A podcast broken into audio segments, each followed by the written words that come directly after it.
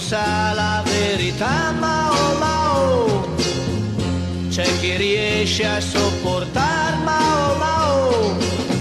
Sono tutti in guerra e non si sa che cosa mai succederà, ma oh,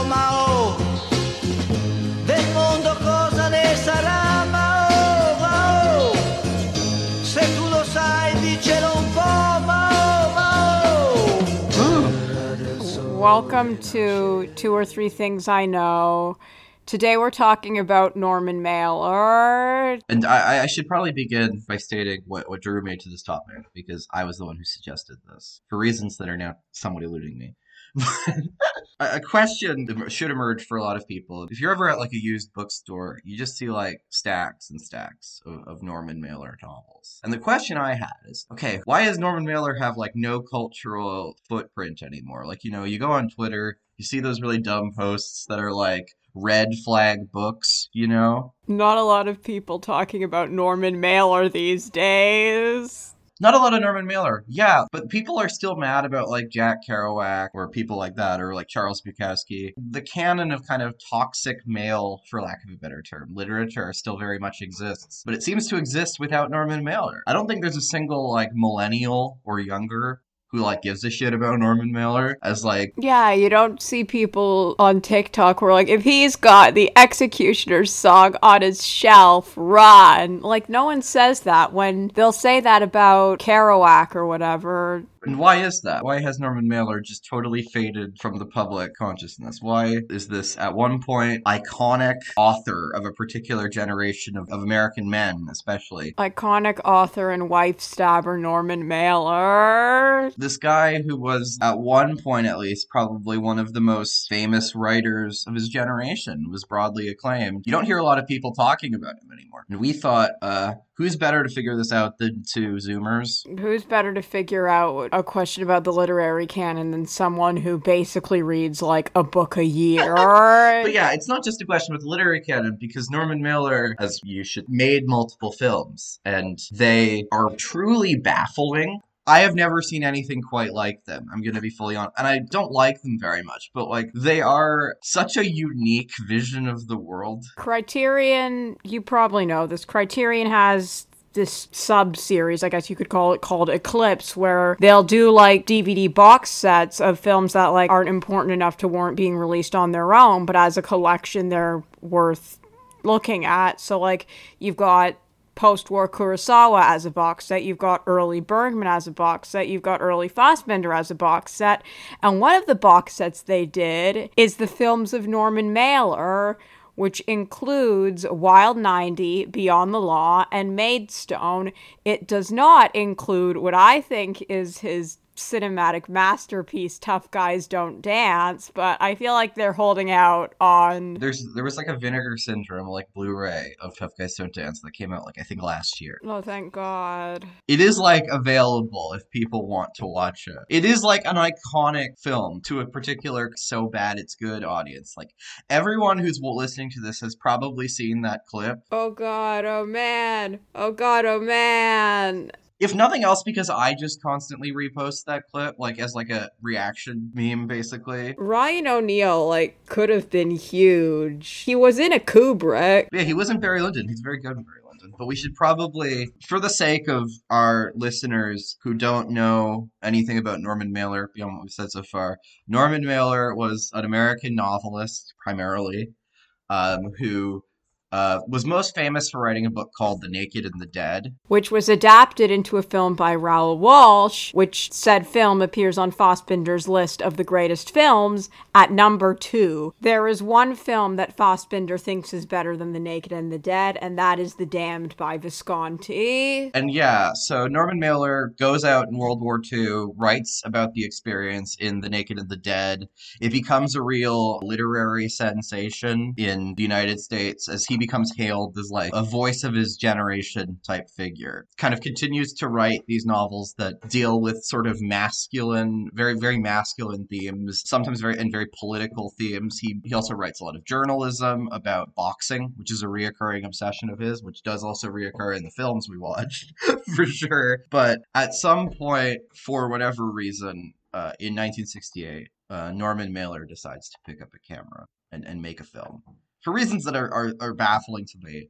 And that film, of course, is Wild 90. This is just because I've got Fassbinder on the mind like 24 hours, seven days a week. But Wild 90 feels almost like Norman Mailer's Love is Colder Than Death. I, I am curious, like, what specific reference points Norman Mailer had when he was making this film. That is, like, an obvious point of comparison. You also get a lot of Godard almost in it. Like, this very kind of pastiche of kind of American gangster tropes and these very, like, alienating filmmaking decisions, these very gritty handheld photography done by I might add D.A. Pennebaker, the acclaimed American documentary filmmaker. Who was also the director or maybe co director of Town Bloody Hall. Which we also watch, which we'll talk about. Which is probably the funniest comedy of the 70s. Yeah, it's it's great. So Wild 90 is basically unwatchable. I, I will.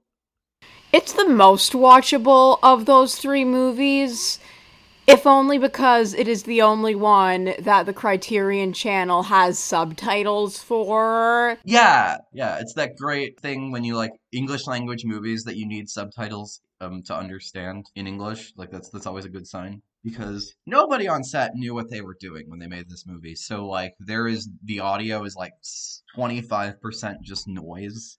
You really feel like you're in the room drinking heavily with Norman Mailer which all three of his early movies give that impression. Maybe Maidstone is a bit more grandiose. I think Beyond the Law might be the least watchable movie ever made. That's not even that they're like like when you look at some movies that are quote bad, you know, you're like this is not very good, but you're also not like I physically am incapable of watching this.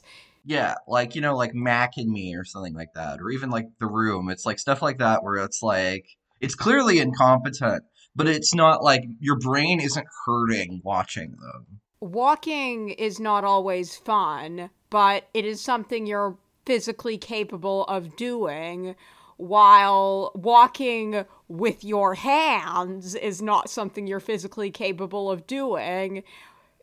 Watching Beyond the Law is like trying to walk a mile on your hands. There's a review by Andrew Sarris of Beyond the Law where he kind of talks a little bit about Norman Mailer. And one thing that he mentions in it is that Norman Mailer was kind of miffed by the reception of Wild 90 because he thought it should have been judged differently because it was his first movie. G- Godard made Breathless as his first movie, and people fucking loved Breathless, so it's not like they're harsh on debuts. Maybe it's just a bad fucking movie, Norman. We should probably like try to explain the plot of this movie, which is just like Norman Mailer, whose character in the film is called the Prince, and his friends, uh, 20 years and Buzz. They're in a apartment together, held up for like some non-specific crime that we're not really sure about, and they just kind of dick around and talk about their their lives. The Norman Mailer's first two movies are basically that. Beyond the Law has some sort of a thesis, but it has a thesis in the same way that like someone's typed out essay that has been dropped in the rain and like the ink is all blurry. There's a thesis there you can't fucking see it, but I'm sure it's there. We should say about Wild 90 also, all all of his early films is that they were products of improvisation almost entirely. Like no, it's not like Norman Mailer sat down and wrote the script cuz why would someone who writes books be able to sit down and write something. Instead, you are greeted with some of the most just baffling acting, probably in like a film I've ever seen. You get Norman Mailer just boxing a chair. The word cunt is used a lot. Yeah, and you get a very great scene where characters talk about eating pussy and the the the demasculizing effects of pussy eating on a person. All like four of these Norman Mailer directed films, and even Town Bloody Hall, convey very like fascinating attitudes about sexuality and like not just hetero versus homo, just like the acts of sex. Norman Mailer has fascinating ideas about, Yeah. which I feel like is probably not a very new or interesting observation, but like even as someone who hasn't read anything by him, you do get the sense that like there's something going on in his head with regards to sexuality. He has very kind of extreme concerns about being like demasculinized. Yeah, that's he's I don't even want to say internalized homophobia because he's very clearly not gay as if there's one thing Norman Mailer does not want you to think about him, it's that he's gay. Yeah, and there's even like a joke about that in Maidstone, where when they're talking about Norman Kingsley, the character that Norman Mailer plays in that film, they say, "Oh, he might be gay," or I forget they say he he, uh, practices Greek love. I believe is the is is the the, the term of choice. but yeah, especially in like Wild ninety, you get a sense that Norman Mailer and like his friends are just wildly overcompensating. Like they're just fucking carrying guns throughout the entire movie.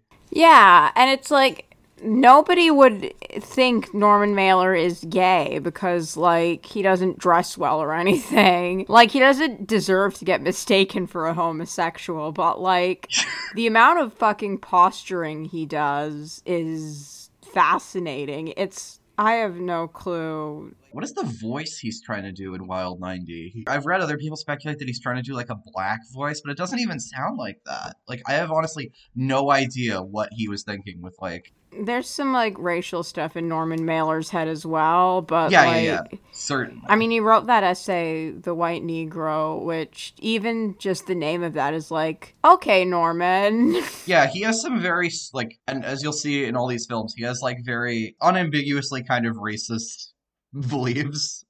you can almost like see him trying to work through them in real time. Yeah, he has a kind of if I, if I could draw a distinction between his like misogyny and his racism. The way Norman Mailer is a misogynist is like kind of with contempt, where he has a kind of like fetishistic affection for black people in his films and writing. Yeah, there's almost a sort of like white guilt that he's got, Yeah, yeah. but it's also like I don't even know how to describe it. It's it's just very strange his attitudes about everything basically.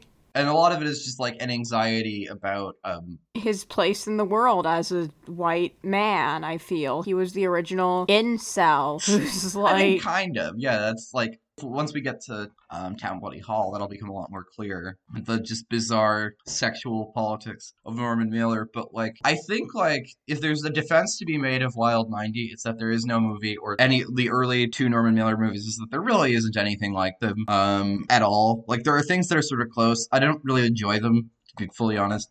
But like I will say if you're someone who like enjoys kind of like eccentric cinema, you should check them out. Like I think I mean, I don't think Wild 90 is the worst thing I've ever seen. Like people are very harsh on it. They're like this is the worst movie ever made. And it's like it's really not. It's kind of I've seen Maidstone, and that's considerably worse. to bring it back to Fassbinder because I'm incapable of not doing that. If Wild 90 is his Love is Colder Than Death, Maidstone is his Beware of a Holy Whore, but like sapped dry of wit and charm and self awareness and Leonard Cohen songs. So it's basically like just nothing. It's nothing for probably the first 70 minutes, I'd say. Like basically nothing happens of note. We should we should actually say like the plot of the film is about Norman Mailer plays a, an, an American director who is this supposedly like genius artiste. within the first five minutes of the film, he's his self insert is compared to Fellini and Buñuel. Yeah, he's the American Buñuel, but he's also extremely popular. That's the other thing you need to know. Like everyone loves Norman T. Kings to the point where Norman T. Kingsley has decided he is going to run for president. He's also kind of doing like a, a southern accent almost in the film, which is kind of bizarre. One cool thing about Tough Guys Don't Dance is that Norman Mailer isn't trying to act. He's leaving it to the masters like Ryan O'Neal and Isabella Rossellini. So Maidstone is divided into like 12 chapters, which each have these very like aggressively in your face title cards, basically going through the life of Norman Mailer, a self insert character who is this supposed genius filmmaker. We don't really see any of his like genius films at all in the film. No, we just kind of see him directing, and even that's just kind of doing nothing, which is kind of where the Beware of a Holy Whore comparison comes out. But like, Beware of a Holy Whore is like genuinely autobiographical and self because like it is about an actual movie that Fassbinder, the experience of an actual movie that Fassbinder did direct, while you don't get that sense with Maidstone that it's like coming from any sort of place. It's just Norman Mailer, kind of Norman Mailer, kind of he's playing himself as a writer if he were a director. And like those are two very different skill sets, so it doesn't really work nearly as well. And also, Norman Mailer can't act. Like, yeah, he's a very bad actor. He would be great on Saturday Night Live because his entire acting skills are trying and failing various accents. He's an extremely like one note performer. He loves to scream. That's another thing that like reoccurs in these films. It's just these like ear piercing like shouts that he'll just do. I don't know why most of the time. He's a big angry boy yeah, in in Maidstone, it's about kind of this the, the plot is really stupid, but like we're gonna have to talk about it. There's a, a secret kind of like CIA-ish organization called the Prevention of Assassination Experiments, comma control. And the film is kind of framed around these people talking about how they need to kill Norman T. Kingsley because he's too dangerous. The joke, of course, is that the Pax, comma C actually incites assassinations. It doesn't prevent them. It, it causes them. It's supposed to be really funny, but it just isn't. And then there's also kind of um, Norman T. Kingsley's inner group that's referred to as the Cash Box, which is just all his like male friends. This is me totally forgetting the plot of like all three of these early Norman Mailer movies because they're all just so nothing. It's like, oh yeah, the Pax C. Oh yeah, the the ending where it's like the last five minutes of Maidstone are like him talking about the movie, trying and failing to do a distancing technique.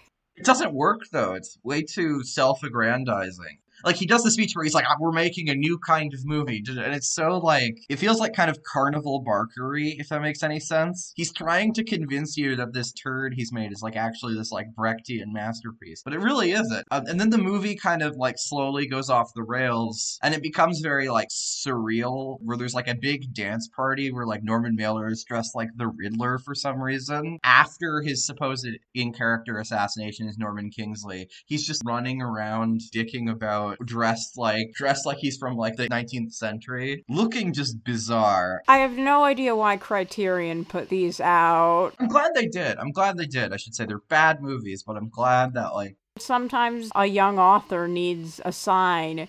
Maybe you should stick to books. I mean, he wasn't even young when he made this. He was like Norman Mailer feels like he's just perpetually 50 years old. He was like 37 when he made. Am I doing the math right? Oh, wait, no, he was 47. Ugh. Yeah, well, that's not. Like, he feels like he's been 50 his entire life. You get all the scenes in the film where he's like finding his actors and where it's, it's all in some house somewhere and he has all these women come up to him who clearly where it's like, oh, he's so charming and he, he's just like a dick the whole entire time. And the other anxiety that I see kind of reflected in the movie is this very like palpable fear and kind of post-sexual revolution kind of American culture. This idea that like Hollywood and porn are going to kind of merge almost. And that's something that you kind of get in the film he's making there's this sort of overlap between the fear in some people that like Hollywood is going to just literally start making porn and just like high big budget, which This is the future liberal wants. it's, it's stupid now, obviously, because like it obviously didn't happen. But There was certainly an era, especially in the years following Maidstone, where there was like an increasing amount of kind of like mainstream awareness of kind of pornographic filmmaking, stuff like Deep Throat and Beyond the Green Door being box office hits that you can see in like the top tens for the years they came out. Yeah, or like the whole Emmanuelle. Yeah, well, they were wrong. You can definitely understand why in like 1970, 1975, and around that era, people Someone would think that. Like there's a Terry Southern novel. Terry Southern, the guy who wrote Doctor Strangelove, wrote a novel called Blue Movie that Stanley Kubrick famously wanted to adapt and never did, about the making of the first Hollywood porn film as like a kind of dystopia almost. But Maidstone is a movie that feels like it's trying to be about kind of like 60s hippie America. And it's almost comparable to like Weekend. The clear difference is like Weekend has like a point of view. Weekend is by a person who knows how to make a movie. Yeah, yeah, yeah. Maidstone is all shot like a home video. There was a cinematographer on Weekend. There is a cinematographer. It's D.A. Pennebaker again. Like, Really? Yeah, D.A. Pennebaker was like one of the credited cinematographers. There's like six of them credited, so. Is six of them and that's what they did? But yeah, so you get like Norman Mailer dicking around, directing people for a while. You get the kind of assassination intrigue stuff. You get the framing device of uh, the newscaster, uh, Jean Cardigan. I think that's supposed to be funny that her name is Jean Cardigan, but it just isn't. That's an Ace Attorney character name. I think the issue with this movie is just that for a movie about a self-insert character, there is like no like self-criticism in the movie. Yeah, it's it's interesting that like there's the Fellini name drop because when you look at something like Eight and a Half, it's self-indulgent but also to an extent self-critical. This is not self-critical; it's just self. This is just fan fiction. This is just hi, I'm Norman Mailer. I have weird feelings about women. Yeah, that he's trying to kind of get out. I'm gonna get into a fight with Rip Torn. Yeah, the issue with the film basically is there is no like jab really at like 60s counterculture in the entire film. yeah, it's just presenting it as like this is what happened. It's like okay, what's the point? Yeah, there's no like comparatively like Weekend is like an assault on kind of bourgeois sensibilities. Yeah, Weekend has got stuff going on. I said in the Godard episode that, like, I understand not liking Weekend. I do not understand finding it boring.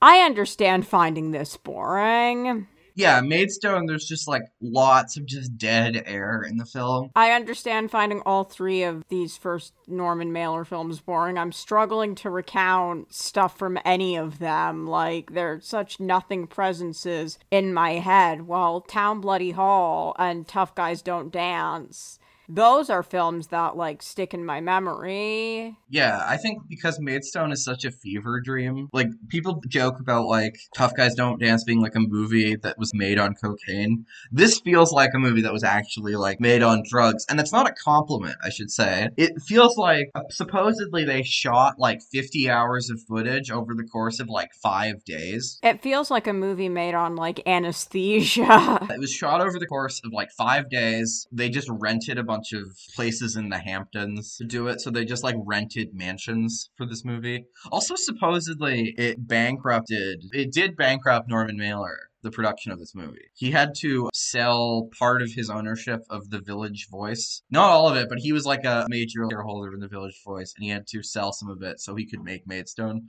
which does make it funnier, honestly, that like this guy risked and caused his own bankruptcy to make this movie and it's just one of the worst things. You get the assassination ball bit, which I honestly like is closer to the movie being good almost in a way that feels kind of like I don't know if you've ever seen the movie Head, the Monkees movie. I have not seen the movie Head the Monkees movie. It's really good. It almost feels like the assassination bit is kind of channeling that, where you have this extremely loud blues song playing over all these fast cuts. And that feels like something I should like, right? This feels like almost in the wheelhouse of something I would like in that bit, but it just doesn't come together. There is no like through line for the movie. There's no like emotional or political or social or just narrative or aesthetic means of appreciating it, you know? Yeah, you can't even like it ironically. Like, oh, it's about this director who's like so scary that they need to make sure he doesn't become president of the United States. So they have to kill him. And then the entire fucking bit in the end where he like takes the entire crew onto the island where he's just telling them like what the movie is about, it's just really bad. And the other thing from the Wikipedia page is it took them six months to edit the movie. And there's a, they did a work print version of it that was like three hours, and apparently Norman Mailer said it was too slow. And I mean, Norman Hashtag release the mailer cut. Release the three hour cut of Maidstone, but like,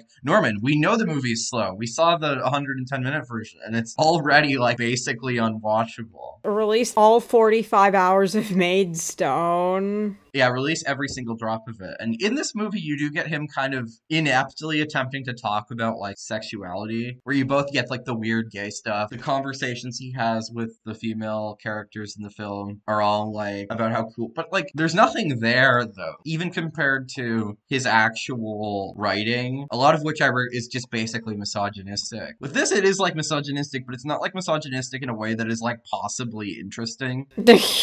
It's not like Tough Guys Don't Dance, which we'll get into later, where that's like a fever dream of a man working through his feelings about gender. And that's why I think that movie is better than this. Because this is just self insert. Tough Guys Don't Dance is. this is basically just a pretense for us to talk about tough guys don't dance. Yeah, Tough Guys Don't Dance is like pathetic. Um, and that's the difference. It's fascinating. This is not fascinating. This is just like, what the fuck? But like, tough guys don't dance. You watch it, and like, there's almost sort of. This is, I think, where you get the best sense of like Norman Mailer's anxieties about masculinity and about sexuality. Like, you actually do get a real sense, and it's presented like in a way that's obviously not self aware and thus not really making a commentary on it, but it's so ridiculously like the way it's just played out in the film that it kind of could be interpreted as being self aware and a commentary on it,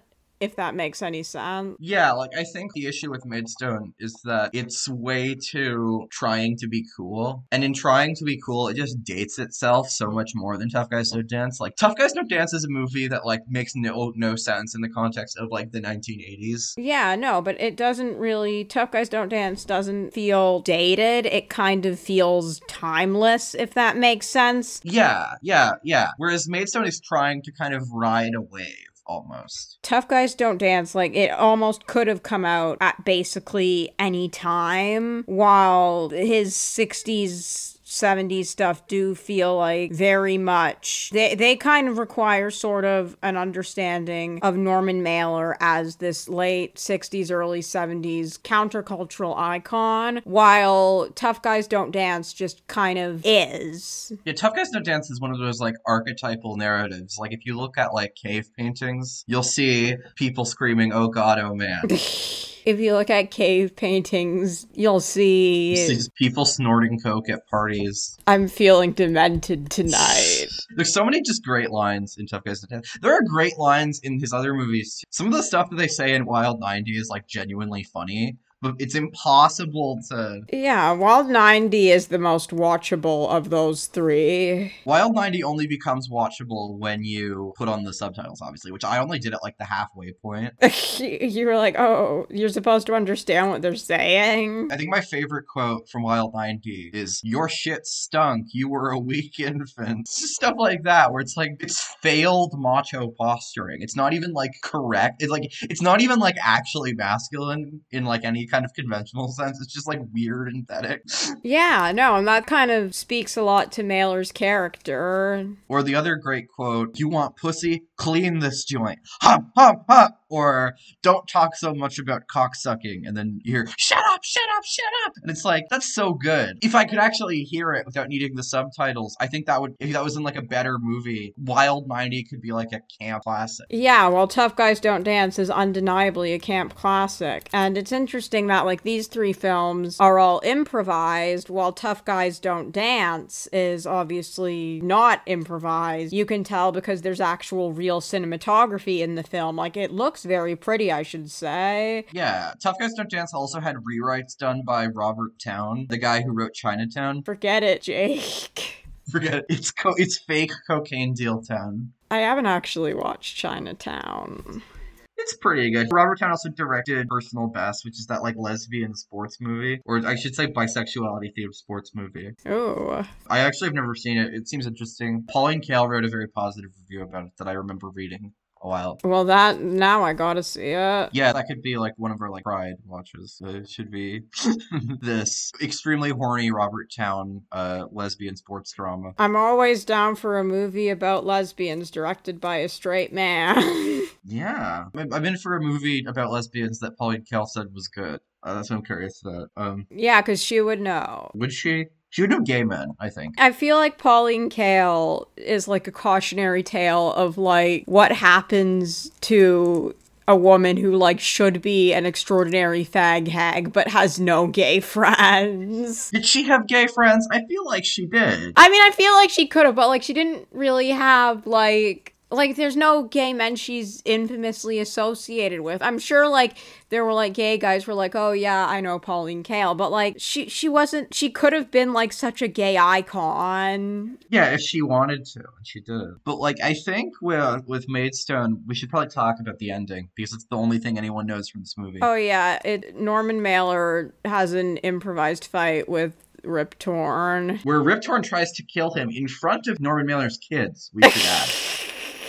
I actually don't think the actual like hammer thing is particularly good, but the bit after where like Rip Torn is just talking about it is honestly like fucking terrifying. Where you have Rip Torn with just like the like nuttiest eyes you've ever seen. Um, you see just like the blood dripping down him as he's like talking about how the movie needs to be real and how he gave Norman Mailer a gift by trying to kill him. And it's not good, but like I feel like in scenes like that where like they're debating like what is reality could have made that's the scene that like threatened to be in a better movie, if that makes sense. Yeah. That's something where like in a smarter movie, that would be like the like centerpiece theme of the film would be like, okay, we do all this stuff, but then none of it feels real, and then reality kind of bursts into it. The hammer thing is much closer to like an actual like Brechtian alienation on screen because it's so like raw and sudden in a movie that is just really like farcical. Rip Torn is just bizarre in the movie. He doesn't really get a lot to do in it, but when he is in it, he's very like scenery chewing. You can tell he's a real actor. He's a real actor. Well, nobody else really is. Tough Guys Don't Dance is what happens when you have like real actors Reading Urban Mailer is right. being directed by someone who is not a real director. So you have these utterly fascinating performances by these great actors. I would like go as far as to call like people call stuff Lynchian a lot, but I genuinely would call Tough Guys Don't Dance Lynchian. Yeah, that seems like a reference point for the film. It's funny that it feels like it almost like it's clearly kind of ripping off Blue Velvet to a certain extent, maybe. Like it came out a year after Blue Velvet. It's got Badalamenti doing the score. It's got an idyllic small town setting. It's got But like it feels like it anticipates ideas in Twin Peaks, if that makes sense. The bits with like the cabin and the kind of like low class villains. Yeah, or even just like this mysterious murder that no one really knows who did, and like just the sort of unreality that Tim Madden is constantly experiencing. And I do think that the film's like bananas structure serves There's flashbacks in flashbacks in the movie. It's great. and like there's no indication whatsoever of what is a flashback and what is present. There's no difference in costume or anything to indicate. Every scene kind of exists in its own reality. Yeah, it's almost like a sketch movie in that. We should probably talk a little bit about Town Bloody Hall before we go straight into Tough Guys Don't Dress. Town Bloody Hall is basically the best comedy of the 70s. I think Town Bloody Hall is a fascinating piece of intellectual history. There's some like parts of the discourse that you still kind of see around and there's other parts that you just do not You get a lot of stuff, ironically, uh, in the film where people are cajoling uh, Germaine Greer and, uh, well, really all the Naylor's cajoling, uh, repeated invocations of sort of biological reality in the film. And that feels pressing. And please don't look up what Germaine Greer thinks about biological reality. but I think the film is interesting because um, it would be wrong to think of it. Norman Mailer makes this comment in the film that it would be wrong to think of it as like Norman Mailer debating these four feminist writers of various stripes. He's not really debating them. He's just kind of saying stuff. Yeah, no, Norman Mailer's just kind of in this room. He's just the ringleader almost. I compared him to like a Carnival Barker earlier, but he is like a Carnival Barker here, where he's just kind of cajoling. But you got four. We should probably talk a little bit about the for people who haven't seen the film, which is probably most people. Which is a shame because it's very, very good. If there's one film from this episode that is like genuinely good and like worth watching without even like a shred of irony or camp, it is definitely Town Bloody Hall. Although I will say Norman Mailer himself is a very camp presence. The part where he's like, and I want to talk to you about lesbians, god damn it. So we should like for the structure of the film. It begins with each feminist speaker gets ten minutes to speak their mind, basically about really whatever they want. It's very free willing. So first you get who who speaks first in it? Yeah, ja- Jacqueline. Jacqueline Ceballos. Yeah, however you say that. So her thing, she very much frames herself as like the moderate, where she's talking about why feminists, why she thinks they shouldn't care about the civil rights movement or the war. And she's like, we're just focusing on women. I booed when she said that. I was like, no. Where she's trying to market it very explicitly to middle class men, it seems like. Well, middle class women too, where she's going, okay, we're not these crazy radicals who want to destroy the family or whatever. We're not these crazy radicals. Anyway, next up is Germaine Greer.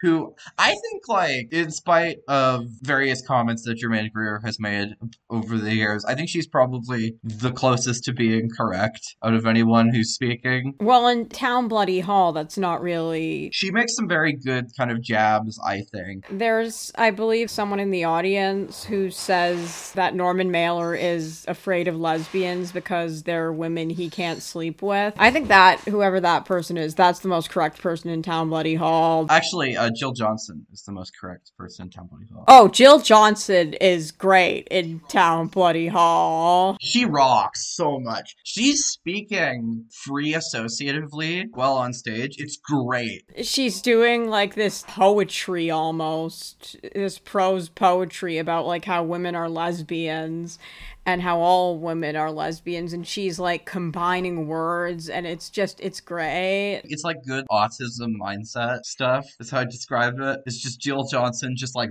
doing word association games. She's great. I just want to say that like I haven't really read any of her stuff. She might suck for all I know. But like in this movie, she is a charisma. Um, she has all the charisma. Then after she goes like way over the speaking limit, and there's a big debate over whether or not she should be allowed to continue speaking, which takes up a little bit of the film. And then after she's finally done, she has two women come up on stage that they all start kissing, which is very funny in the context of the film. And you just kind of see everyone else sort of reacting to this. But yeah, Jill Johnston doing some like grade A trolling in the film is truly something. You also have Diana Trilling, who is famously wife of American literary critic Lionel Trilling, who has probably, in terms of influence, eclipsed his wife. She is also probably like a more liberal in the film, you know? i'm very vaguely familiar with who these people are the only one i'm really familiar with is Germaine Greer who like obviously is canceled I should say she looks like this is probably she has like a really good vibe in the movie. I don't know how to phrase this in a way that isn't misogynistic or uh, like reducing women to their appearance, but I mean Germaine Greer does that, reduces both of us to our appearances, so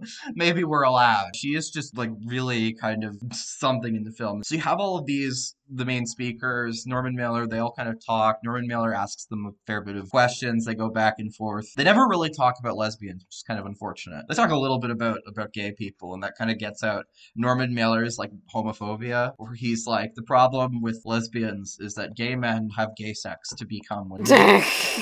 Whereas men can do everything lesbians can. That's his, which is like, I don't know if that's true. That doesn't seem true, Norman. The comment about gay men also is just really, I think that reveals a lot about Norman Mailer's sexual politics, is that he can't view someone having a dick in their butt or sucking a dick without it being this debilitating act of violence placed upon you. If that makes sense. There's that guy, the blonde guy, I already forget his name, from Tough Guys Don't Dance. And there's the part where, like, he's basically threatening to put his gun in Tim Madden's mouth. But it almost, the way they're talking about it, He's kind of ambiguously queer in the film. there's almost an insinuation that this gun is a stand in for a phallus. It's like, do you want to put my pride and joy in your mouth? That's uh which character is that? That's Wardley Meeks the Third, which is a great name. Wardley, yes. One of many bizarre performances in that film. With Town Bloody Hall, you get these various kind of feminist literary figures sort of confronting Norman Mailer for a piece he wrote in Harper's Magazine that's referred to as The Prisoner of Sex, which is his kind of response to radical feminism, it's fair to say. Yeah. I think the issue with the film, or not really an issue, an issue with Norman Mailer, is Norman Mailer doesn't really seem to understand like the grievances of radical feminism Well, why? or any feminism really. Sorry, you were you were gonna say. I'm really not sure what I was going to say. I'm thinking about Tough Guys Don't Dance now. Yeah, okay, we'll get to it. We gotta eat our vegetables first, then we can have the fun tough guys don't dance conversation. I think with this film, it is like a very good time capsule of a kind of literary New York in the 1970s. Oh, yeah.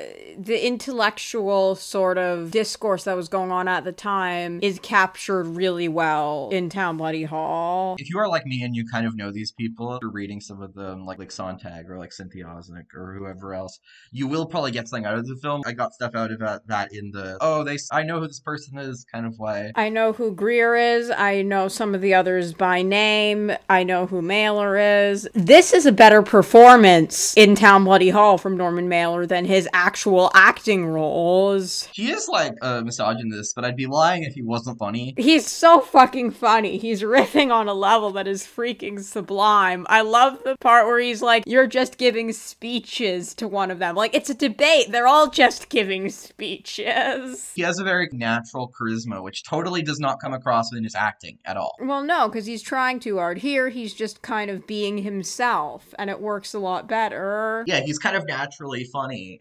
And yeah, the Prisoner of Sex article that he wrote is like him trying to argue against like uh, any kind of feminism. But the issue, as Cynthia Ozick points out, is he doesn't really seem to understand feminism. And as she refers to him as a priest, which I think is like one of the best owns in the entire movie, it's just her saying it's the same reason you wouldn't expect a priest to understand this stuff. Shots fired. She's brutal, and you get the Susan Sontag bit where she, Susan Sontag asks Norman, and by extension all of the panelists, if they like being referred to as lady by Norman Mailer, which Susan Sontag I think correctly understands as a kind of passive aggressive gesture, or in a very like tokenizing gesture. And it's funny that Norman Mailer just immediately caves on this and is like, "I will never say lady again." Okay, he is like extremely unwilling. He's extremely willing to just move on this like immediately the moment someone says anything about it, which is pretty funny. It's a really interesting film. I would say it's one that definitely, if you care about like the history of 60s, 70s literary culture, especially in New York, should watch this movie. I don't know how well it would play if you didn't even know who Norman Mailer was. It would probably still be. It's still funny to just watch this guy get owned. Yeah, yeah, yeah, yeah. That is like the appeal of this. Norman Mailer gets epically owned by feminists. I'm shocked that this isn't like a more popular movie. Yeah, no, because people like Pennebaker. People like debate shit also, which I don't really understand. People like the sort of YouTube debate spectacle stuff that I really don't grasp why people find appealing, but I found this appealing uh, because it was people I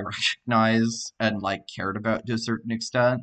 yeah, I, I would watch the shit out of this on Twitch. Yeah, yeah, yeah. Like I don't understand like Twitch debates. I would be like pog champing. If it was just mid 20th century literary literary intellectuals, I would watch that. Mid 20th century literary intellectuals being kind of bitchy and catty, I would I would fucking kill for that. That'd be my dream. It's really funny when the other great thing is when I think it's Greer who talks about Norman Mailer's family and says like there's two daughters and three boys, one of which being Norman or something like that. And then Norman takes like serious offense to this. That was such a great own. Norman like spends like the next five minutes just being like, "Why would you say that? Why would you come all the way from Australia just to say that to me? Why would you get all the way to New York? You go through customs, you pack your bags just to say that to me." Like he's He's so taken aback by it. It's so good. and he's like picking apart. It's like, why couldn't you just said there were three boys and not specified? Why didn't you just do that, Germaine? Like he's so mad. He's so mad, and he's trying to work through all these feelings he has about gender in public with all of these feminist literary intellectuals. And it's very strange, Very worth a watch. very worth a watch, very interesting.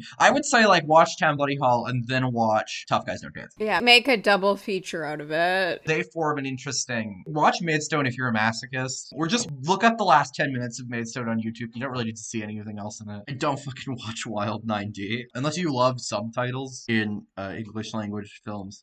But yeah, we're finally at, after all of the vegetables eating for the evening, we're finally at the fun part, which is After sleepwalking through an hour, I can finally talk about Tough Guys Don't Dance, which is, like I said, it's an illusionatory Lynchian nightmare about masculinity and internalized homophobia.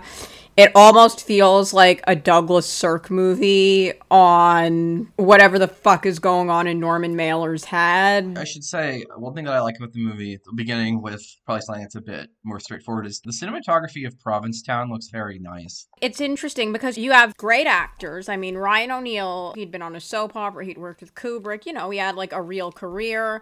Lawrence Tierney, Wings Hauser, Isabella Rossellini, Penn Jillette. Yeah. That's kind of You have Penn Jillette. That's my favorite casting choice in the entire movie. Is that Penn Jillette pre-fame? I think. I don't know when like uh, Penn and Teller got particularly big. as Big Stoop. All of these characters have incredible names. They all have like these are all the names of people who could like own a chain of used car dealerships that would be like profiled in a like CNN. Um, here's what Trump voters are like names like Patty Lorraine Wardley Meeks the Third. These just extremely white names. Even just Lawrence Tierney, who's plays Tim Madden's dad in the film. Dougie with a Y. Yeah, Dougie with a Y, which is another Twin Peaks crossover. Holy shit. Yeah, so we should probably explain the plot of this movie, or at least try to. Ryan O'Neal plays Tim Madden, who's allegedly an alcoholic, or at least is prone to blackouts, who basically is struggling to recount the last week, roughly, of his life.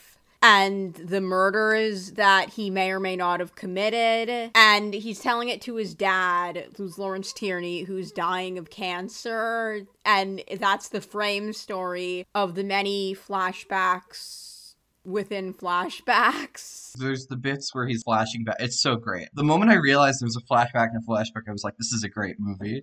Um, Very Canterbury Tales, very Chaucer. but unlike unlike Chaucer, it's hard to follow.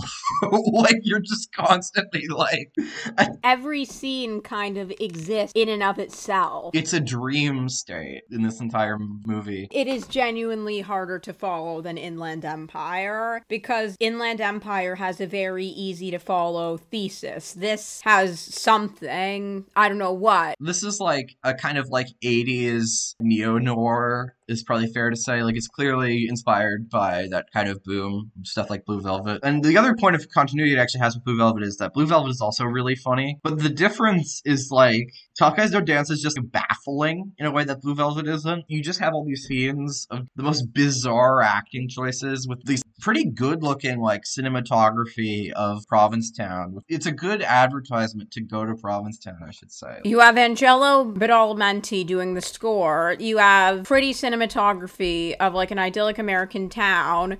You've got this bizarre stunted line delivery. You've got Isabella Rossellini. It's like impossible to not think of Lynch when watching this. The other probably difference is this movie has much weirder feelings about women than David Lynch does. Well, this is like David Lynch for men. yeah, basically. I mean, David Lynch is David Lynch for men, but it's like David Lynch does seem to have some preoccupations about the trauma of being female, if that makes sense. Yeah, that Norman Mailer does not. When you look at Inland Empire or Fire Walk with Me or obviously Mulholland Drive, these sort of like he's sort of in tune with what women can go through and like how traumatic just existing in the state of being a woman can be. And Norman Mailer in Tough Guys Don't Dance is almost doing that same thing, but for men. Yeah, it's kind of like when he says in like Town Bloody Hall, where he's talking about how like these feminists don't know how hard it is to be a man. Yeah, it almost feels like that. Yeah, it's like a whole film of the horror of being falsely accused. Ryan O'Neal as Tim Madden, there's very clearly like within the first five or ten minutes of the film, he says to his dad, "You always thought I'd turn out queer." That undercurrent runs through the whole film. They use the word faggot a lot in the film, which is you know a plus. Yeah, and Happy Pride Month. Yeah, I think like with the way the film, it's it's it's not like any, I, I said this already, but it's it's not like anything else. This movie. Oh no, it is truly something that needs to be seen to be believed. Everyone has seen the clip on YouTube of the Oh God Oh Man. The much neglected other bit is where the cop character Alvin, great cop name, has like the freak out after he finds out that Patty is dead. Where he like I don't even know what to explain what happens to him. He's just like in such a state. Of, it's like a heart attack almost almost. He's like in such a state of shock. Can we please talk about never call an Italian small potatoes? Yes. yes. Yes, I don't understand that. What does that mean? You're the Italian. I don't. I, I like. It's something that like I don't. But yeah, don't call me small potatoes. I guess Isabella Rossellini is really, really interesting in the film. I'm disappointed by how sidelined she is in the plot of it. If I'm to be honest, like I wish she was in the movie more. Patty Lorraine is the main female presence in the film, even if the ending does have. It is kind of that same artificially happy Hollywood ending that Fassbinder describes in some interview or other. It's terrifying though thing. You get the creepy music as Ryan O'Neal is tripping, basically. Literally, what is and isn't real in the film is totally ambiguous. The best scene in the movie is the ending where they're unloading all the bodies into the water, though. Maybe cancer is the cure for schizophrenia. Maybe schizophrenia is the cure for cancer. I love the way that, like, Lawrence Tierney pronounces shit. It's so funny. Lawrence Tierney is the perfect person to be in a Norman Mailer movie. Yeah, he is. Lawrence Tierney is actually a tough, masculine guy, unlike Norman Mailer. Yeah, Norman Mailer, you get the feeling Norman Mailer is like the Lawrence Tierney character is the character he aspires to be. This macho masculine figure who's suffering for no real reason, and yet he toughs through it. He's like, fuck you, you don't tell me what to do. While the real life Norman Mailer is more like Ryan O'Neal, this just pathetic sort of loser who's like constantly reassuring himself he's properly masculine. Yeah.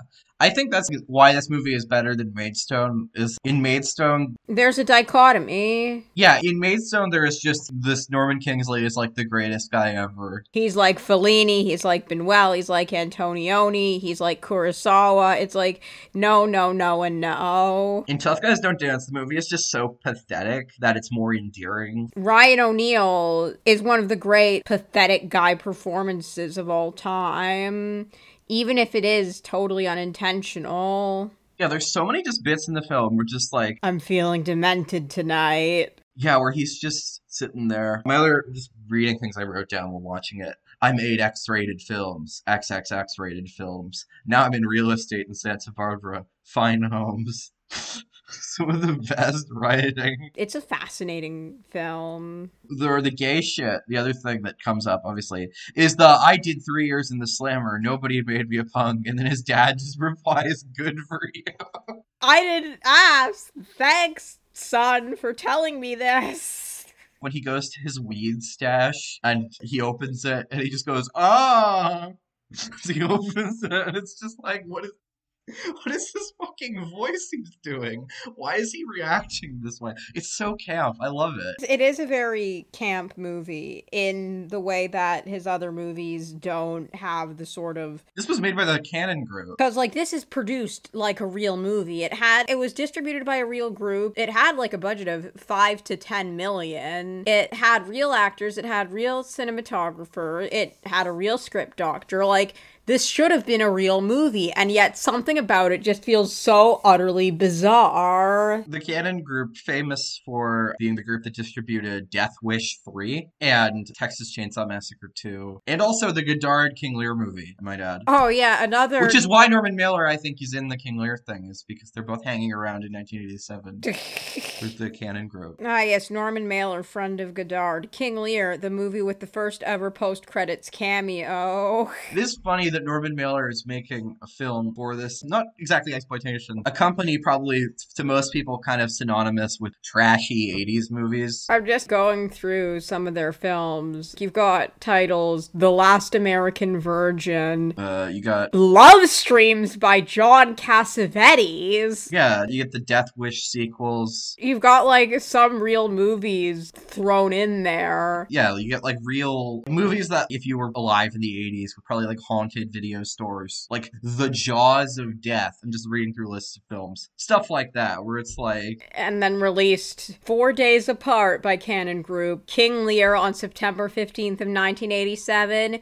And on September 18th of the same year, you get Tough Guys Don't Dance. what a great, if you saw both those back to back, that would be like a great, That would be like an insane week. that would be amazing. But yeah, I think Tough Guys Don't Dance, I don't know how much of it is intentional, and at some point I really don't care. How intentional it is. It's just funny in a way that most movies aren't. So, like, as you get further in the plot, the Ryan O'Neal character gets implicated in the murder of these two people, and then he kind of slowly begins to unravel a conspiracy that he thinks is like a cocaine deal with his former classmate, played by John Bedford Lloyd, Wardley Meeks III. Who is kind of implied to have some weird sexual, weird feelings.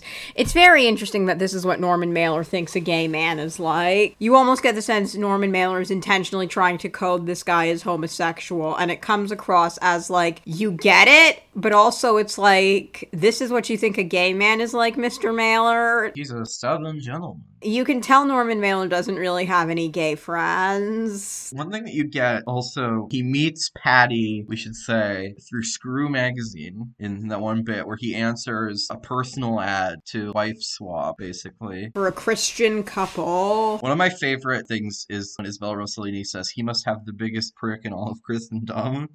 Imagine your parents are Ingrid Bergman and Roberto Rossellini, and Norman Mailer is making you say shit like that. The bit where they're all having sex is really funny. Where you have uh, Madeline and Big Stoop having this very like passionate sex that you hear very loudly, and then Tim just can't get it off. Then he eats her pussy. One could say. There's a great exchange in one of the sex scenes where does this make you feel like a faggot? No, it makes me feel like a masochist. That is the exchange that lingers in my head the most. Every scene in this movie is just like that. It's so weird. And then, like, as the conspiracy gets unraveled, it's revealed that there really is no cocaine and that it was a setup to steal Wardley's money. And then, I'm trying to even remember what happens. I watched this last night. I literally watched it this morning, and the plot is I feel like it's one of those films that, like, you have to study for a whole semester before you can truly understand. I feel intellectually unprepared to talk about this movie, more so than any of the fucking Godard movies.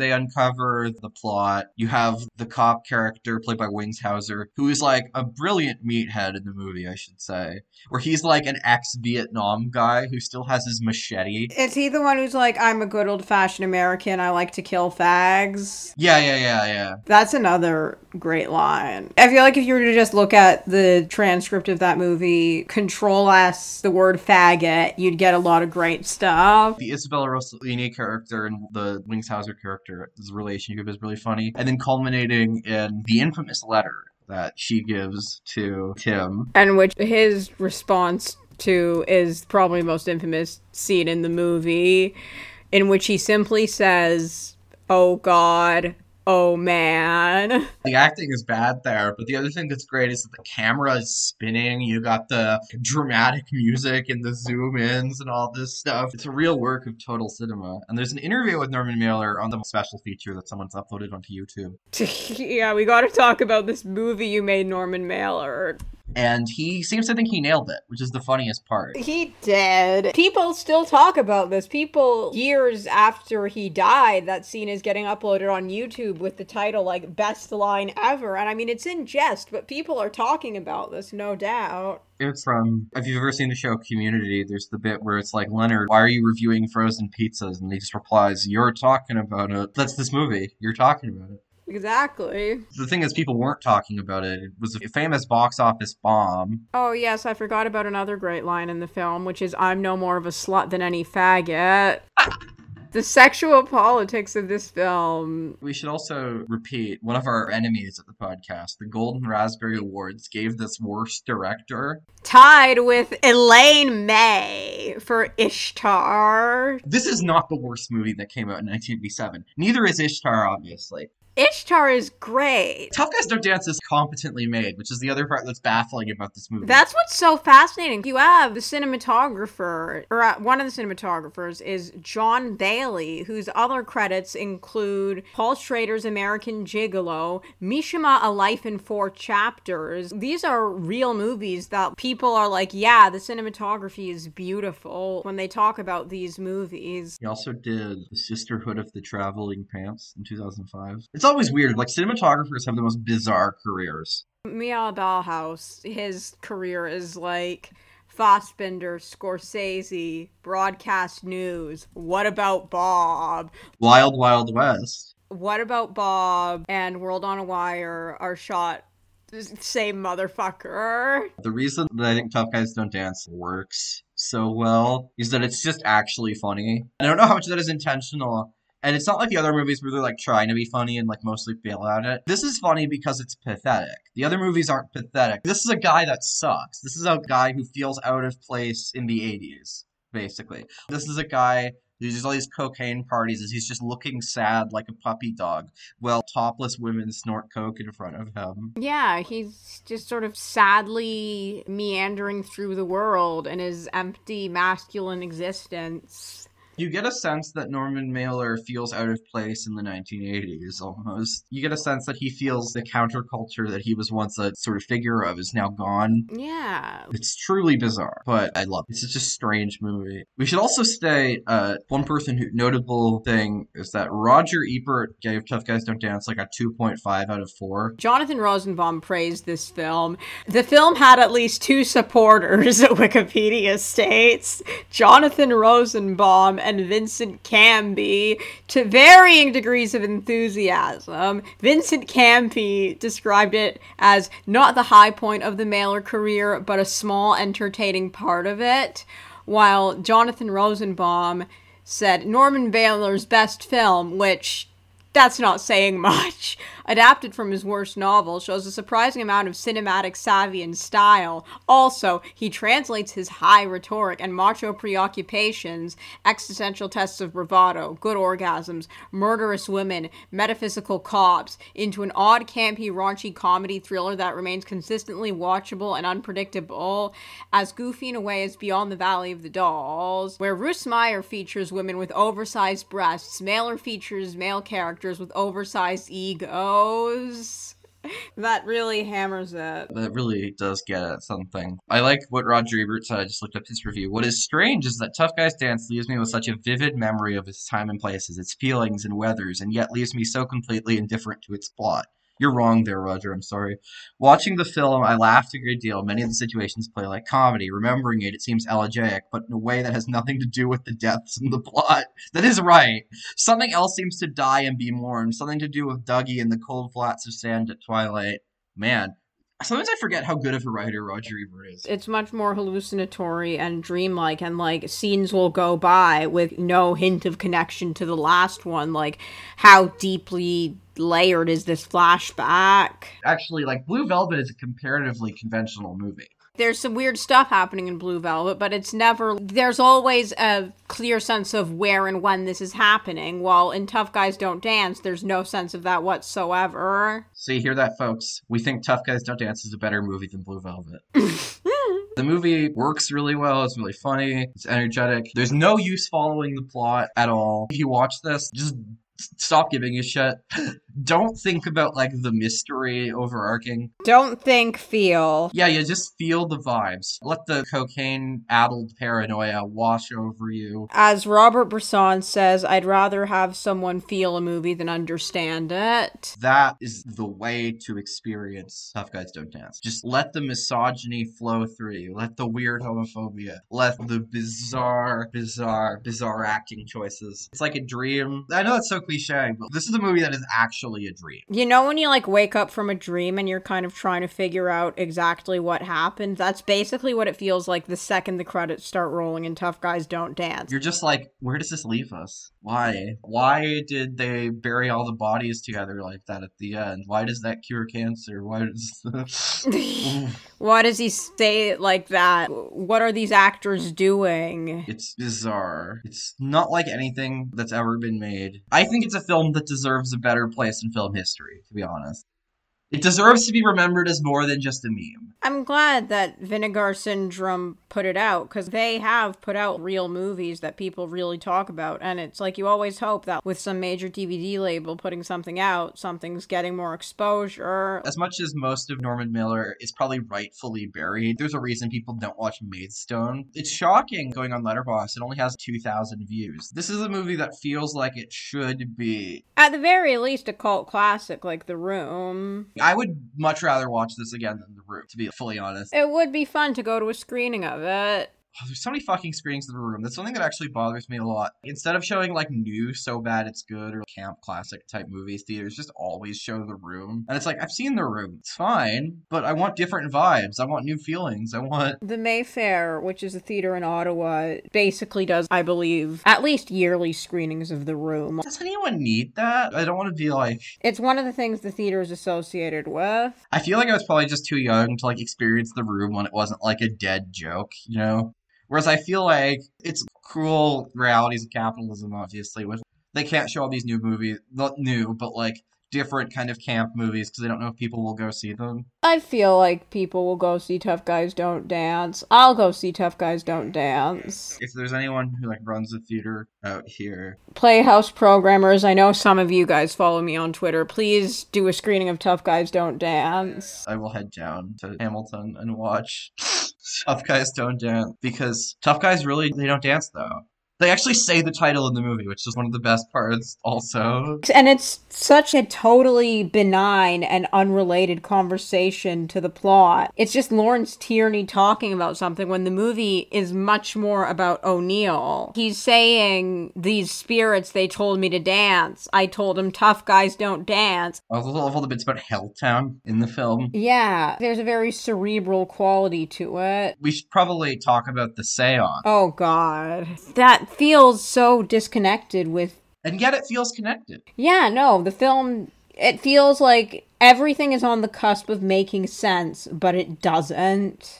It's a failed masterpiece, basically. That's what I'd say. I'm not like big on the so bad it's good thing where it's just like laughing at the movies because that's often boring. That's often boring and it's often just plain wrong and it often comes from place of like people being afraid to genuinely enjoy something or genuinely feel like emotion in response to something. The response to Valley of the Dolls really pisses me off because there is a lot of real tragedy in that film that people just laugh at and it feels really really cruel in a way. While it's like Tough Guys Don't Dance admittedly, there's not a tragedy in Tough Guys Don't Dance. I mean there is. It's much more distant in the fact that it's so nonsensical. Really, really something that needs to be seen to be believed. It's a movie without really. You could compare it to David Lynch, but like, it's not at all actually like David Lynch, other than just these superficial surface elements. It's its own thing entirely. It's its own thing. Lynch is just a starting point, or it's one piece of the picture that is Tough Guys Don't Dance. It's beautiful. What's actually most shocking is just how good looking the movie is, especially. Maybe my standards are really low after spending a week watching Norman Mailer movies. Maybe my standards are just horrible now. So I'm like, a movie where the camera is competently moving around is like It's beautiful. it's like a travel ad. You should visit Province. You can you can visit health. Watch Tough Guys Don't Dance. Come to hell. do a seance, have a threesome, have sex with the guy's wife right in front of him, even though he's gay. That's a good place to end it. Normally we we say some things that are like topical, I guess, more than just with the fact that we talked about Norman Mailer. Uh, yeah, happy Pride Month. Uh, happy Pride Month again, yeah. Go to Norman Mailer's grave. Leave a rainbow. Leave just a rainbow of flowers at Norman Mailer's grave. B- because the worst thing you can do is insinuate he'd be gay. Yeah, he will like he'll uh, he's screaming. Do a seance for Norman Mailer. We have to like go to New York. We know we gotta go to Provincetown, rent a cabin with two other people, do some coke. Yeah, we gotta do the whole Tough Guys Don't Dance thing. Write the day on the mirror. Yeah, then we'll get to talk to Norman Mailer. And then we'll scream, seeing our own deaths. It'll be truly fantastic. That's right. And remember, if you're a tough guy, don't dance.